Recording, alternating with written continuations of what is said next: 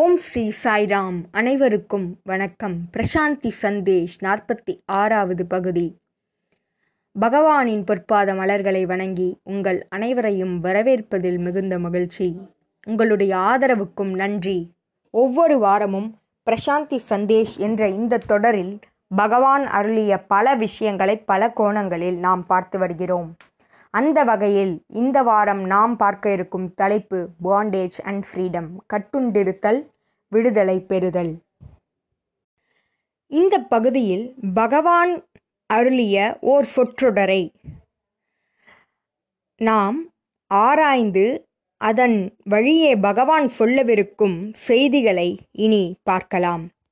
அந்த சொற்றொடர் என்னவென்றால், end of wisdom is freedom. அதாவது ஞானத்தின் முடிவே விடுதலை. இந்த சொற்றொடர் வாயிலாக பகவான் என்ன சொல்ல வருகிறார் என்பதனை இனி நாம் பார்க்கலாம். பகவான் அருளும் ஒவ்வொரு வாக்கியமும் பிரம்மசூத்திரமே. அதில் நாம் ஆழமாக இறங்கி சுவாமி என்ன நம் வாழ்க்கைக்கு சொல்ல வருகிறார் என்பதனை நாம் இந்த பகுதியில் இனி நாம் பார்க்கலாம். நாம் எவ்வாறு கட்டுண்டிருக்கிறோம், அதாவது அடிமையாக இருக்கிறோம் என்பதற்கு பகவான் அழகான ஒரு உதாரணத்தை அளிக்கிறார்.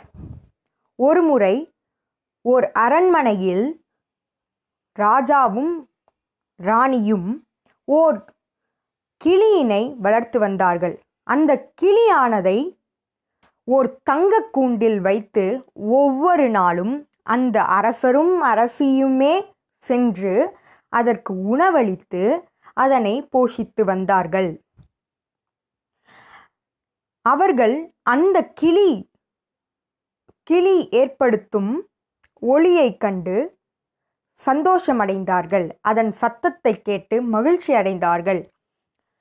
ஆனால் இங்கு பகவான் சொல்லக்கூடிய கருத்து என்னவென்றால், அதாவது அது தங்க கூண்டில் இருந்தாலும் சரி, இரும்பு கூண்டில் இருந்தாலும் சரி, அந்த கிளி வேண்டுவது வானத்தில் சிறை பிடிக்காமல் உயர்ந்து பறக்கவே அந்த கிளியானது ஏங்கும்.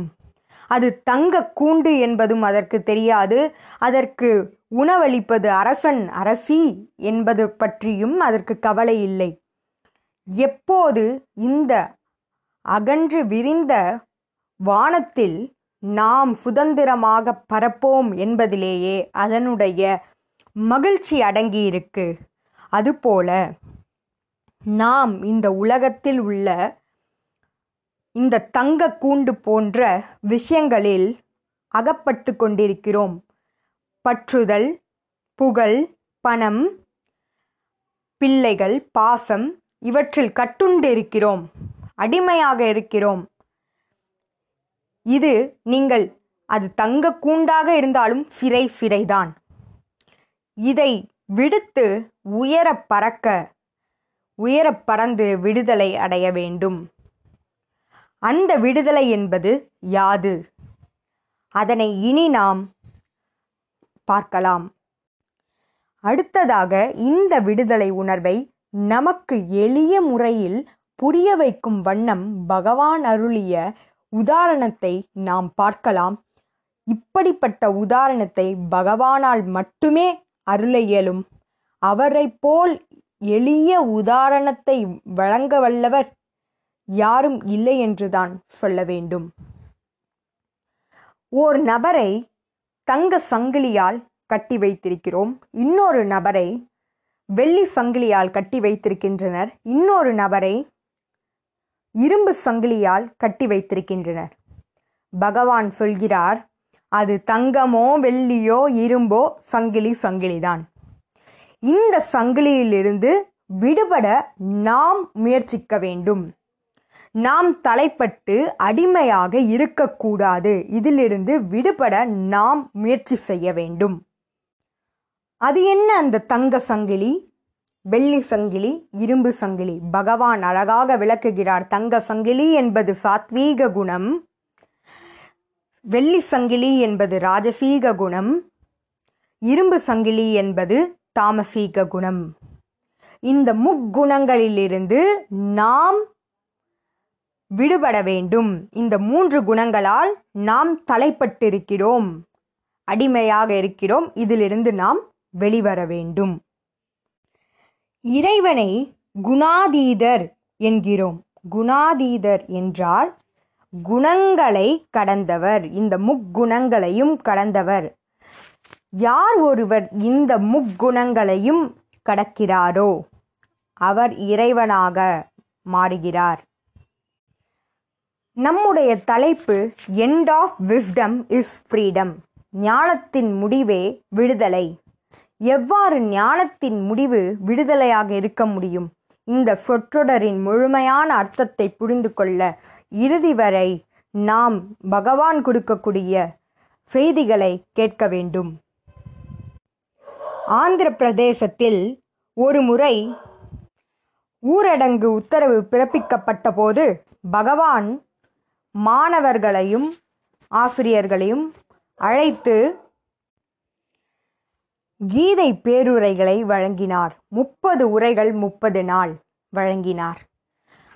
அந்த கீதா வாகினியிலிருந்து, அந்த கீதை பேருரைகளிலிருந்து பகவான் சாத்வீக குணம் பற்றியும் ராஜசீக குணம் பற்றியும் தாமசீக குணம் பற்றியும் விரிவாக அருளியதை இனி பார்க்கலாம். முதலில் சாத்வீக குணமுடையவர்கள் எவ்வாறு இருப்பார்கள் என்பதனை பார்க்கலாம். சாத்வீக குணத்தை கொண்டவர்கள் தூய்மையானவர்களாக, அவர்களுடைய இதயம் பவித்திரமானதாக விளங்கும். எப்பொழுதும் அவர்கள் இறை சிந்தனையிலே மூழ்கியிருப்பர். அவர்களிடம் அன்பு, பணிவு, பாசம், சேவை மனப்பான்மை, வாழ்க்கையில் திருப்தி, மகிழ்ச்சி, ஆனந்தத்தையே அவர்கள் ஆதாரமாக கொண்டிருப்பர். தெய்வீகமான வழியில் ஓர் வாழ்க்கையை அவர்கள் வாழ்வார்கள். அவர்களே சாத்வீக குணமுடையவர்கள். தாமசீக குணமுடையவர்கள் எப்பொழுதும் ஆசையினால் நிரம்பியே இருப்பார்கள். ஓர் ஆசை நிறைவேறினால் இன்னொரு ஆசை பின் ஓடிக்கொண்டே இருப்பார்கள். ஆதலால் அவர்களுடைய வாழ்க்கையில் அமைதி என்பதே இருக்காது. எப்பொழுதும் மன அமைதி இல்லாது காணப்படுவார்கள். அதீத அகங்காரம் கொண்டு விளங்குவார்கள். எப்பொழுதும் பணம், புகழ், பதவி இதன் பின்னே ஓடிக்கொண்டிருப்பார்கள். அர்த்தமற்ற ஆசைகள் பின் ஓடிக்கொண்டிருக்கும் அவர்கள் அர்த்தமற்ற வாழ்க்கையை வாழ்ந்து கொண்டிருப்பார்கள். இவர்களே ராஜசீக குணமுடையவர்கள். தாமசீக குணமுடையவர்கள் எப்பொழுதும் இருளிலே இருப்பார்கள். அவர்கள் வாழ்க்கையின் பயனை அறியாதவர்கள். எப்பொழுதும் செயலற்று சோம்பேறியாக இருப்பார்கள். அறியாமையில் மூழ்கியிருப்பார்கள்.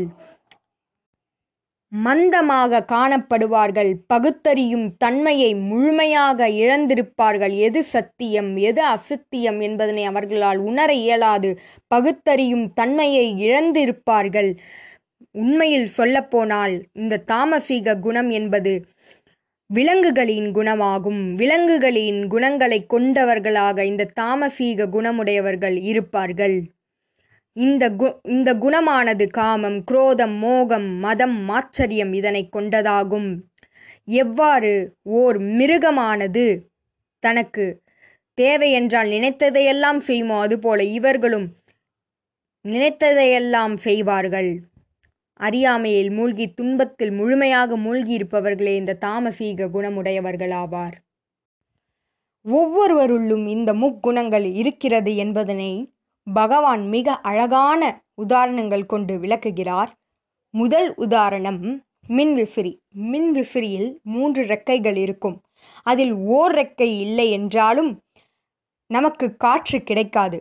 அதுபோல மனிதனானவன் மூன்று குணங்களையும் பெற்றிருக்கிறான். அடுத்த உதாரணமாக பகவான் கூறுவது சூரிய ஒளி.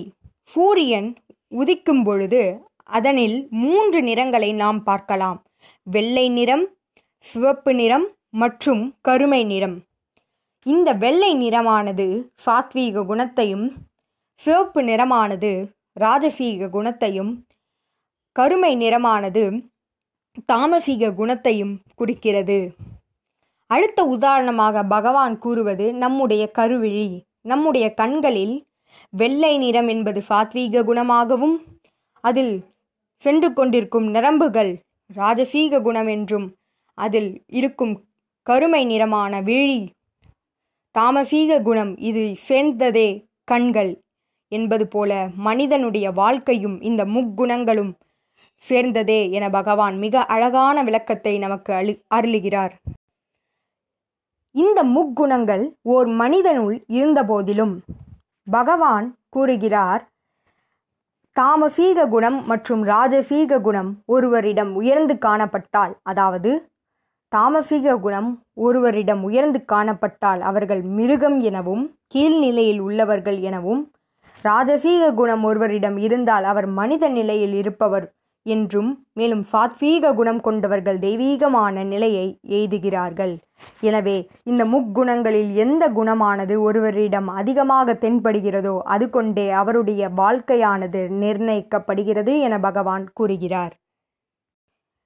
இதுவரை பகவான் இந்த முக்குணங்களை பற்றியும் இந்த முக்குணங்கள் எப்படி ஒவ்வொரு மனிதனுள்ளும் இருக்கிறது என்பது பற்றியும் அதனுடைய தன்மைகள் பற்றியும், எது மிகுதியாக இருந்தால் எவர் எப்படி போற்றப்படுவார் என்பது பற்றியும் பகவான் மிக அழகாக விளக்கினார். இந்த சாத்வீக ராஜசீக தாமசீக குணத்தினால் நமக்கு என்ன கிடைக்கும்?